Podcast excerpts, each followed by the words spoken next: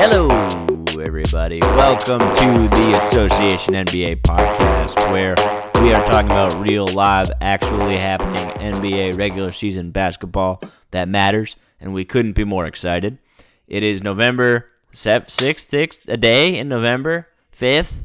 Uh, I, I'm so deliriously happy. Fifth. I can't keep my day straight, but here we are. I'm Sam Routhier. I'm joined by Tommy Wood, who thankfully did know the date. Tommy, how are you? I am doing great, man. It feels so good to be talking about like live action things that are actually happening. It just I, sometimes with all the like other with all the other stuff there is to talk about in the NBA off the court, uh, sometimes the actual games get lost in the shuffle a little bit. But you know they're the whole reason we talk about anything. So it's uh it's good. It's back. nice to have all the palace intrigue behind us for a while. It's fun and exciting, uh, but but you're right. It's all pointing towards this, and now we've got a whole lot of this. About five or six games, depending on the teams, into the NBA season, uh, or seven, um, and that's enough. Not exactly to to make full on assumptions, but to make like some half baked assumptions. So we'll we'll do plenty of partial baking today. Before we dive too deep into that, though, kind of the breaking news of the day was um, a suspension, a 25 game suspension for Hawks forward John Collins for um, violating the league PED player performance enhancing drug policy. Um, he claims it was something he didn't realize was in the pill that he took. But either way, sure. yeah.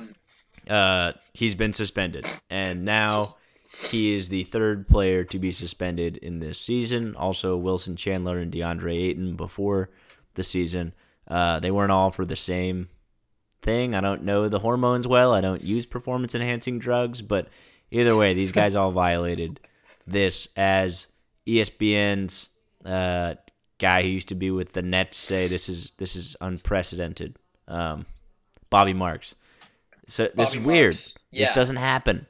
Um, It is really weird. it's especially weird that somebody of John Collins' caliber and DeAndre Ayton's caliber is being suspended because usually I feel like it's guys on like the washed spectrum.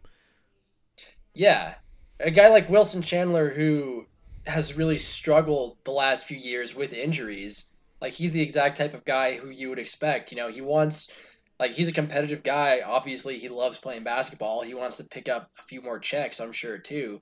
So you'll do whatever you can to extend your career and recover from the injuries that unfortunately you've been dealing with for uh, you know, for pretty much your entire career. Uh, and so it's like it's really it's understandable for a guy like Wilson Chandler. I don't um I'm not I'm not sure what's going on with DeAndre Ayton and John Collins though. Uh, it's just so unprecedented to see two young superstars, not maybe not superstars, but potential superstars get get busted for something like this. I'll tell you what's going on, man. I, what's going on is I'm putting on my tin hat.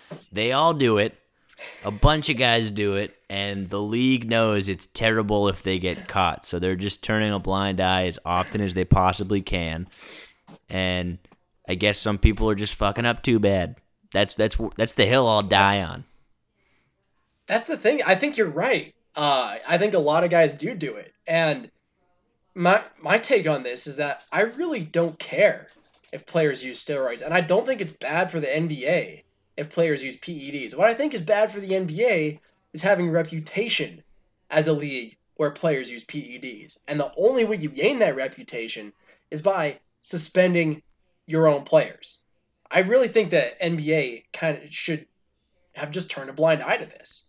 Um, I think they would have been better off for that, you know. And I just, I was thinking a lot about this uh, at work today, and uh, yeah, sorry, bosses, if you're listening. but I was, I was thinking about this today, and I was comparing it to baseball, uh, and that situation, and I just. I- I think the NBA kind of needs to understand that its demographic of fans and media uh, this generation, you know, this younger generation that is makes up the majority of NBA fans and NBA media, don't really care about uh, PEDs the way baseball fans and baseball media did back in the late '90s. Like, you know, you had player uh, media snooping in Mark McGwire's locker to see, you know, what if he had anything hidden in there. What what NBA journalist is going to do that? You know, what NBA fan is going to, uh, you know, legitimately like stop watching the game uh, because the the purity of it has been ruined. You know, what NBA Hall of Fame voter is is going to leave someone off their ballot for using PEDs? I just don't think it's going to happen. I I think the NBA really, I think they kind of failed to understand what really matters here. And it's not protecting the game, it's not busting people for using performance enhancing drugs, it's putting the most entertaining product possible out there on the court. And by suspending DeAndre Ayton and John Collins, they actively worked against that. And by suspending Wilson Chandler, I mean, that's just, it's just kind of pointless. You know, I, I really don't think it serves anybody well for the NBA to be doling out these suspensions. I think in terms of on-court product, that's correct. And so for me to assume that the league has some kind of united plan and idea behind this beyond oh you can't use the things that got banned in the CBA it's it's drawing attention to these guys who were a little too obvious about it that the league could catch them and using this slap on the wrist. I mean, 25 games is way more than a slap on the wrist, but using these now high profile cases uh, as a way to tell the rest of the league, like, look, just just because most of you guys never get caught doesn't mean you can't. It's not. It's not a free for all, you know. Um, yeah. But just just to reiterate once more, because we both said it, but I still think this is the biggest point. Like, it is terrible for the NBA if guys keep getting caught with performance enhancing drugs. And yeah. I'm not going to pretend to know the health consequences, but I really hope and kind of believe that these guys make enough money and care enough about their bodies that whatever regimens they're on and, and things they're using, you know, I don't think this is straight up anabolic steroids. Like I, I think it's a different category. Yeah, I think I think we're past the point of like injections in your yeah, butt, I mean, I hope know? so at least. You know, so so yeah. I have to believe that these guys are doing what's best for themselves. Um, it it's probably pretty easy if you know exactly what these things do for your body to make the argument that it's more about recovery, staying healthy than any kind of huge competitive advantage that one can garner from them. So I don't know. The, the, the yeah, because I mean, guys like so sorry, I sorry you finish your thought. I mean, look, DeAndre Ayton is pretty jacked, but a guy like John Collins, like he's he doesn't look like someone who's been taking steroids to build muscle, you know. And, and may, maybe that maybe the appearances are, are deceiving, but I, I think you're right in that. I think there's a lot more to this in the recovery aspect than in guys just trying to get jacked because there are a lot of ways that that's disadvantageous to an NBA player. Yeah, they they need endurance. Um, in yeah. a lot of cases more than they need to just have show muscles. I mean, look at wow, I can't believe this point I'm about to make. Uh, Dwight Howard's been playing really well, and it's like the thinnest we've seen him in his entire career. Yeah, but that's I mean that's just one guy. Yeah, look, I mean you know. Yeah, but look at how skinny Lou Williams is, and it doesn't stop him from getting to the basket and finishing through contact and drawing fouls. I, you know, Steph Curry is yeah. uh, is defined, but he's skinny as hell. He, you know, he can get to the rim too. I, I think honestly, if you look at uh, as far as shooting goes, the best shooters in the league are, you know, they're all skinny. There really aren't any great shooters that are just yoked, you know? Um, so, yeah, I, I think I don't see why an NBA player would be just taking these substances just to build, build pure muscle. So, if they're playing an 82 game schedule, even though it's been eased up in terms of back to backs and four out of fives, that's a lot of travel. That's a lot of minutes, and I don't blame a guy for need, for thinking they need to take the extra step to just stay out there. I mean, one needs to look no further than Baxter Holmes' piece that came out right before the season about the consequences of yeah. the sleep deprivation, essentially, that these guys have over the course of an 82 game season. How we don't even realize it and how it, it's inevitable they will play on a back to back where they're basically asleep on the court and how much more prone they are to be injured in situations like that. But you know, at I think we've weirdly gone like we we've leaned super into this whole like use steroids thing. I think that we're now ten minutes deep, and it's totally what we sound like right now. And I don't know. I don't want those guys to cheat. I don't want Yeah. anybody to have some advantage another guy doesn't have access to, or or again to do something that's. But they don't they all have access. I think they do it? though. I think at, you're right. At some yeah. up, yeah, yeah. I don't know. I also wonder, you know, if a guy like Blake Griffin, say, isn't taking PEDs, I wish he would. some. Yeah. because then that because yeah because then he might be out there on the court more and like that that would be awesome uh i, I don't know. I mean look and it's different for these guys who are professionals and have access to the best medical care the best doctors people who you know know what they're talking about and can help them use these in a way that won't hurt their health hopefully. That's different than if you're in college or high school or playing youth sports. Um, and you don't have access to those same resources. That's that's a whole other condition. It's a whole other situation but these guys are professionals and they're adults and they you know if they don't know what they're doing then that's their responsibility. My last thing on this, and we really got to move on because we're we're moving into 15 minutes on steroids. um, it's also kind of farcical the whole enforcing the the performance enhancing drug policy because they do a certain amount of tests during the season, and once you get tested the last time, I think it's four, maybe three, you know you're not getting Yeah. tested anymore the rest of the season. yeah because they test the whole league at the same So time and and then for the whole playoffs, they never get tested.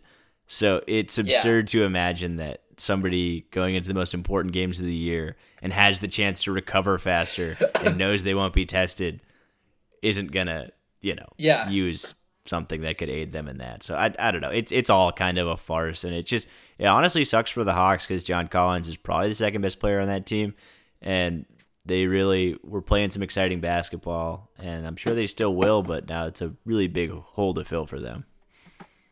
Yeah, and it sucks too. I was looking at the numbers, um, you know, because John Collins missed the first 15 games of last season with an injury, and uh, Trae Young was a different player uh, before John Collins came back and after John Collins came back. Um, before in, the, in those first 15 games, Trae Young, uh, 50% true shooting, which is just atrocious. He was 40% from the field, 26% from three.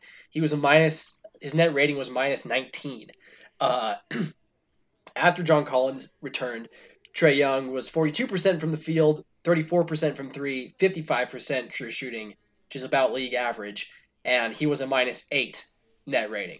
So the, just that difference alone was stark, and the way their games complement each other, and the way John Collins, with his ability to screen and roll to the rim, uh, finish explosive lobs, uh, create spacing by by sucking people in with his with his rolling, and uh, he's getting better at spacing the floor. So, uh, yeah, it really sucks for the Hawks because it hurts their offense and it hurts Trae Young in just about every way. And thankfully, to reverse your phrase there, it, it does hurt Trae Young, but thankfully, Trae Young is not too hurt. He he had that kind of uh, worrisome looking ankle injury a couple games ago where he rolled it something fierce, but uh, he's going to be back whenever they play tonight or tomorrow or whenever. So at least he'll still be be there, and um, I guess probably DeAndre Hunter or Cam Reddish kind of kind of step up a bit in, in John Collins' place. Yeah, let's see. They just tipped off against the Spurs, and yeah, it looked yeah Jabari Parker. That makes sense. I mean, he's he pretty much only play the four. Yeah. He, the one thing he can do is get you buckets, which is I think mostly what they're going to miss with with Collins out. Yeah, But yeah, that's interesting. Chandler Parsons, Cancun. no, just kidding. Is he even on the team? Does, he doesn't get. He's not even on doesn't the show he has a number, right yeah. now. Yeah. Oh, Chan. Yeah. All right. Well, uh, Tommy, we are gonna go to a uh, segment we just made up before the pod started called "Shine or Shit." We're either gonna we're either gonna shine up some teams who are off to a great start, or we're gonna shit on some teams who are just not getting the season on the right foot. So um, I cede you the floor. Choose any team in the league who you would like to either shine or shit. Uh, well, I I think I think we got to start with Golden State Warriors Oh. just because the last time we talked, I said they are going to make the Western Conference. Finals. Uh, yeah. So I don't think that's going to Nope. happen. I don't either, man. I didn't then, and I don't now. uh, yeah, we you don't have to spend a lot of time on them, but uh, you know, it just first of all, I mean, it sucks the injuries that they have had to deal with in such a short period of time. Um, but even before Steph got hurt, uh, and Draymond and Kevon Looney and D'Angelo Russell, uh, and everybody else got hurt, uh, you know, even when they were whole their first couple games of the season, it really did look like the worst case scenario. And everything that could have gone wrong with that team that I convinced myself uh, Steph Curry and Draymond Green and D'Angelo Russell were good enough to cover for. Uh, it turns out those problems were just were just too bad that that you know it, it was just impossible to overcome. Uh, their defense was just completely atrocious. I mean, they just could not stop anybody, and that was the biggest problem. And uh, that's that's really only going to be exacerbated from here on out. And I also just kind of forgot, um, or I guess over not not forgot, I just overlooked how shitty everyone else on this team is. Uh, you know, I texted you that when I first saw Eric Paschall, like some tubby dude wearing number seven. I legitimately thought they had signed Joe Johnson. Uh, um, and Paschall's actually actually been playing pretty well to start his career, but you know these other guys, Damion Lee, Jordan Poole has just been atrocious. Uh, you know Alec Burks has not been good. Myers Spellman has not been. I mean, really, no one on this team outside of uh, Steph Curry and Draymond Green played uh, even passably well at the beginning of the year, and they're out. And this team, this yeah, they're they're fucked. Uh, is basically all there is to it. And I was probably foolish to believe in them in the first place. I don't think you were, because because it's really hard to look past top tier talent like they have. If Steph, Dre, and D'Lo were all healthy, those three alone are, are can get you most of the way there. So it's it's gonna be okay, Tommy. Uh, but but you're also right that they're they're they're pretty fucked. Um, so they're just gonna suck this season and to let Steph take as long as he needs to come back, and now I guess Draymond and whoever else, and uh, just take your lumps, you know. And it's the it's the curse of uh, of Roracle. Yeah, I mean, it's it's going to be ugly. I think. I mean, I guess you know Russell's injury further complicates things, but uh, I think it's still more likely than not that he's going to be traded at some point this season. Uh, you know, given that, uh, you know, who knows if Curry will even be playing, but at the trade deadline, um, he probably won't be. Um, so yeah, I don't know. I think it's it looks pretty bleak this year, um, and honestly, it, it looks pretty bleak going forward too. Um, you know, they their cap situation is completely clogged up. Uh, you know, they won't have to worry about the hard cap after this year, but they still really don't have any sort of flexibility, and they have not drafted well, you know, at all, or developed well at all, really, in these it, over the course of this five year run. I mean, really, the only player who you can say they have developed, who they have drafted, developed, and kept, and has contributed to them is Kevon Looney. I mean, all these other first round picks that they've made, and, and granted, they've been picking at the bottom of the first round, but Damian Jones, uh, you know, has been a zero. Uh, Jacob Evans has been a zero. Jordan Bell showed a lot, uh, some really tantalizing flashes, uh, but he was in and out of the rotation, and now he's in Minnesota. Um, so I, you know, I, I don't know. I mean, even even if they do get a high draft pick, uh, I don't have a ton of confidence in this team. I guess in their ability to to shift from a, a mode of um, contending to to retooling, um, especially because there's no one at the top of this class. You know, people have been comparing him to like the '97 Spurs when uh, when David Robinson went down, but there's no Tim Duncan in this class. There's no one who can come in and contribute to winning basketball right away and bring the Warriors back to title contention. So, yeah, I mean it's it's rough. They might that they might have to look into trade into you know, I mean, would they look into trading Draymond Green if when if when he comes back? I mean, I I wouldn't, but I think more has to be on the table, just given how bad they looked while everybody was healthy. I don't know, man. I think I think you're being a little overly pessimistic, which understood because you were being overly optimistic like two weeks ago. Um, no, you weren't. You you weren't being overly optimistic then, but now I really don't think it's that that bad. I mean, just a bunch of guys are hurt right now, and they're gonna suck this year. But you take away all the Paschalls of the world and Alan Smale Agic. what? Who is that?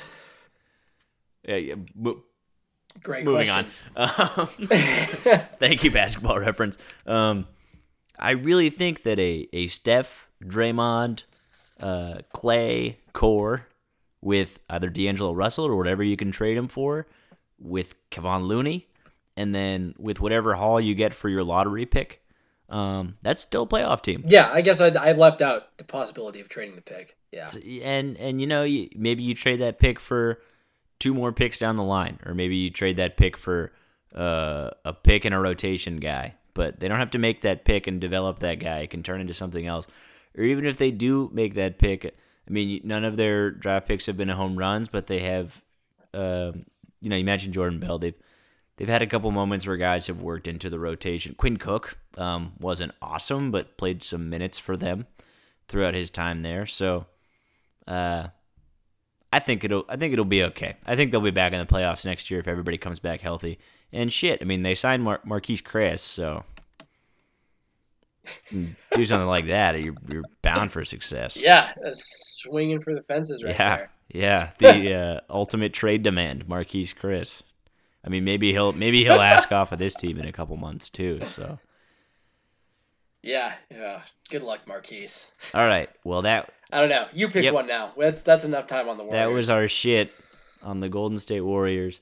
Now I would like to shine upon the Miami Heat because they're five and one. They are Yeah. one of only six teams in the league with five wins so far. Um, and except for Phoenix, they were one of the ones I would expect the least. And the crazy thing about this is they did this for the most part without Jimmy Butler, who played in half those games. So they've done it with, and Justice Winslow only played in four of them. So so really they haven't been at full strength for any of them. They had a great Duncan Robinson game. He had like twenty something points, and really. Uh, handing the keys over to, to the young guns. I mean, you just getting some awesome performances out of Bam Adebayo, Tyler Herro, and um, this guy Kendrick Nunn, who I'm not even going to pretend I knew anything about. I mean, now I know he has an Me either. unfortunate arrest in college, and I mean, that's pretty ugly. Apparently, domestic abuse, so that's not fun or violence, and you can't talk about this guy as a player in my eyes without talking about that. So I need to bring that up and say I'm not sure I like this guy personally, but I also can't look at this, you know, lineup of his stats over the beginning of the season and not tell you that he's playing good basketball. So he is. Um, Yeah, I mean, and he completely came out of He did. nowhere. I had never heard of Kendrick No. Nunn before before he blew up. Uh, yeah, this the Heat have been really impressive, man. Um, I want to throw some shine specifically on Goran Dragic, Boom. who has come off the bench in every game this year, but has just been fantastic. He looks like a new man. Uh, he's averaging 16 points per game, shooting 39% from three, which is uh, better than he's shot since that crazy uh, uh, that crazy half season where where Miami went 30 and 11 to uh, to almost make the playoffs. Um, he's only playing 27 minutes per game, and I think after the last couple of years where it really looked like he had lost a step athletically and just wasn't the same guy anymore who we'd known as a great transition player and a fearless driver. Uh, I'm really happy to see him uh, rediscover that form at the beginning of the beginning of this season, and I think the Heat have really found something with him coming in and just being able to be the guy that runs that second unit and look for his own shot. Uh, you know, while Jimmy Butler and Justice Winslow, um, you know, kind of run the offense for the first team.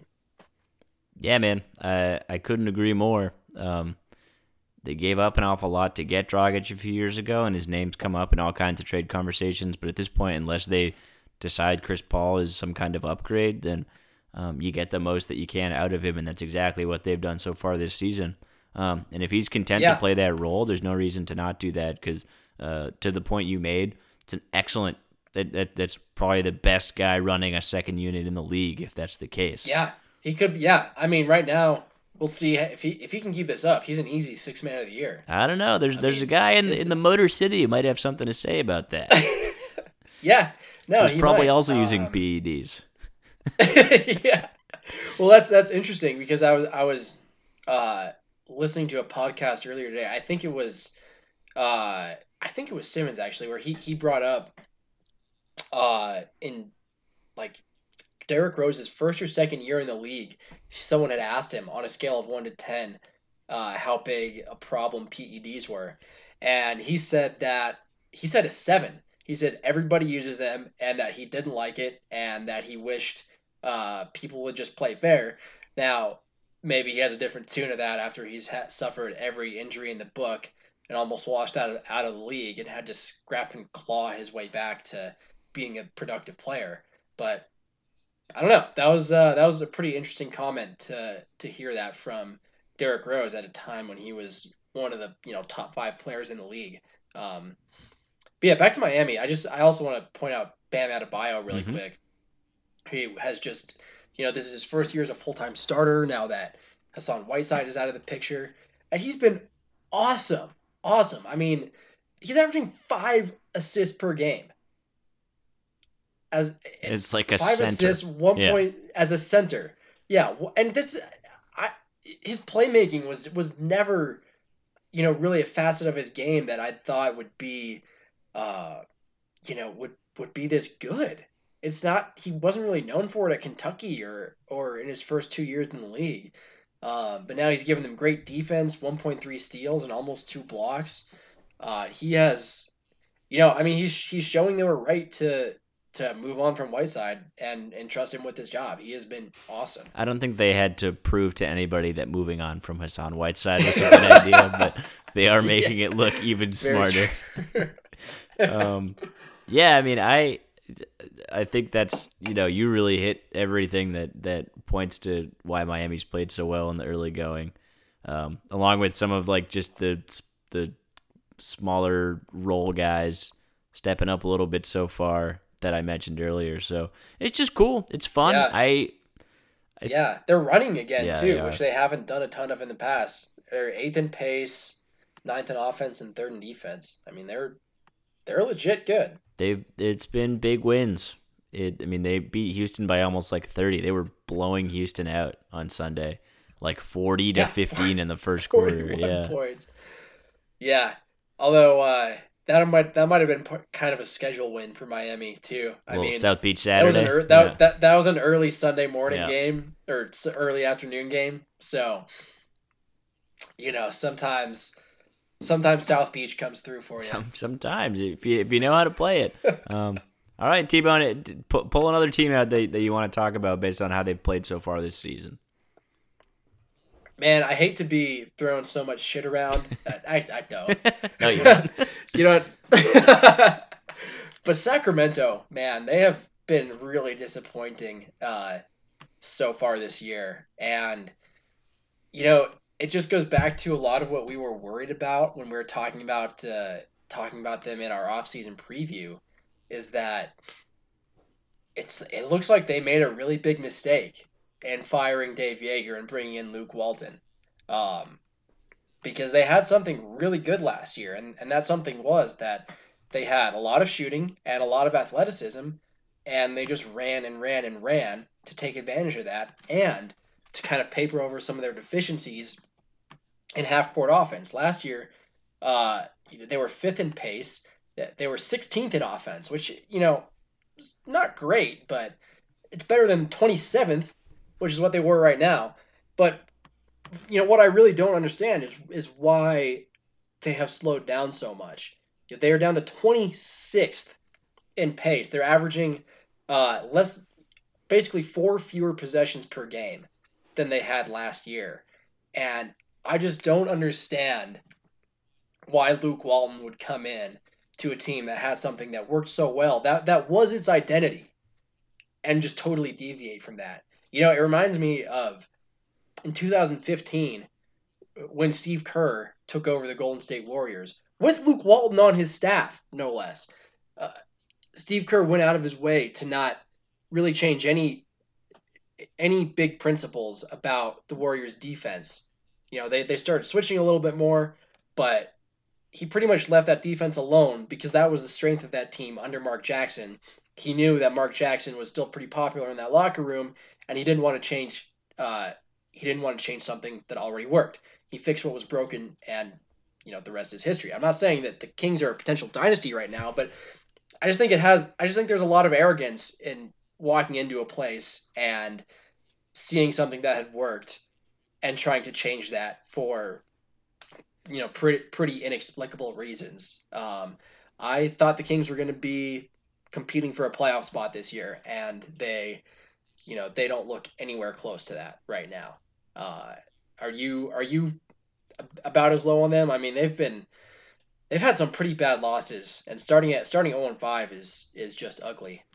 It's tough in the West. It's it's really hard to come back from, and when one of those losses is to a team like Charlotte, I mean, wh- what are you doing here? But uh, I don't know. I mean, they looked great last night, but it was the Knicks. Um, but I still think yeah. De'Aaron Fox is is great, and they've got some really great pieces around him. He gets pretty good spacing. He, his vision works really well with these guys, whether it's Bjelica or Buddy. The, yeah, the Bagley injury hurts too. Yeah, I mean to to lose him right off the bat for like I think it's four to six weeks they said in there. Um. So I don't know. I'm not. I'm not ready to. to I, this roster interests me too much, and I think Richaun Holmes fits really well with a lot of these guys too. So I want to see him keep playing, but starting out 0 and 5, you're right. It's it's really hard to blow the beginning of your season like that and expect anything big to come out of it. Um, I I want to see how the West shapes up more than more than wanting to see anything more from these guys than you know the last two games they've done enough to win. They barely came out over Utah, but um, I don't know. I, I, if if you could replace Luke Walton with any free agent coach right now, is there a coach you would who, besides Joerger? Um, I was gonna say Dave Joerger. like, would you put Thibs in here instead of Luke Walton? Like, what's would you go for a former player? I don't know. Would you do Bill Walton instead of Luke Walton? yeah, probably. I, I think anybody would do that. uh, no, I, w- I would I would have stuck with the guy who brought your team closer the playoffs. to, yeah. the playoffs than it had been in more than a decade. Freaking Vlade. Uh, you know, yeah, exactly. And you know, there've been some guys who have been struggling. You know, Buddy Hield is shooting 38% from three. He that's you know low for him. Uh, Bogdan Bogdanovic has really struggled, but he's also playing more than four fewer minutes per game than he did last year. Um, and that's like that's honestly one of my bigger or that was my biggest problem with Luke Walton in in LA was that he his rotations and his line, lineups were never really coherent and he never was really able to establish a system that that put his players in position to succeed. Um, and and just the fact that that he's walked in and had them slow down their pace to a crawl kind of makes me wonder if he's you know if he's changed at all from from those days. Um, so I don't I don't know like it, it, I don't want to blame it all on on Luke Walton, but that's really the one thing they changed this offseason is they fired they fired their coach and they brought in another coach. Um, and every you know other than some additions and, and you know, around the margins on the roster, nothing else really changed. And and this is what so. you get. Yeah, you you lose continuity with a good coaching staff and replace it with Luke Walton's endless shrug emoji, and yeah, this is where we are.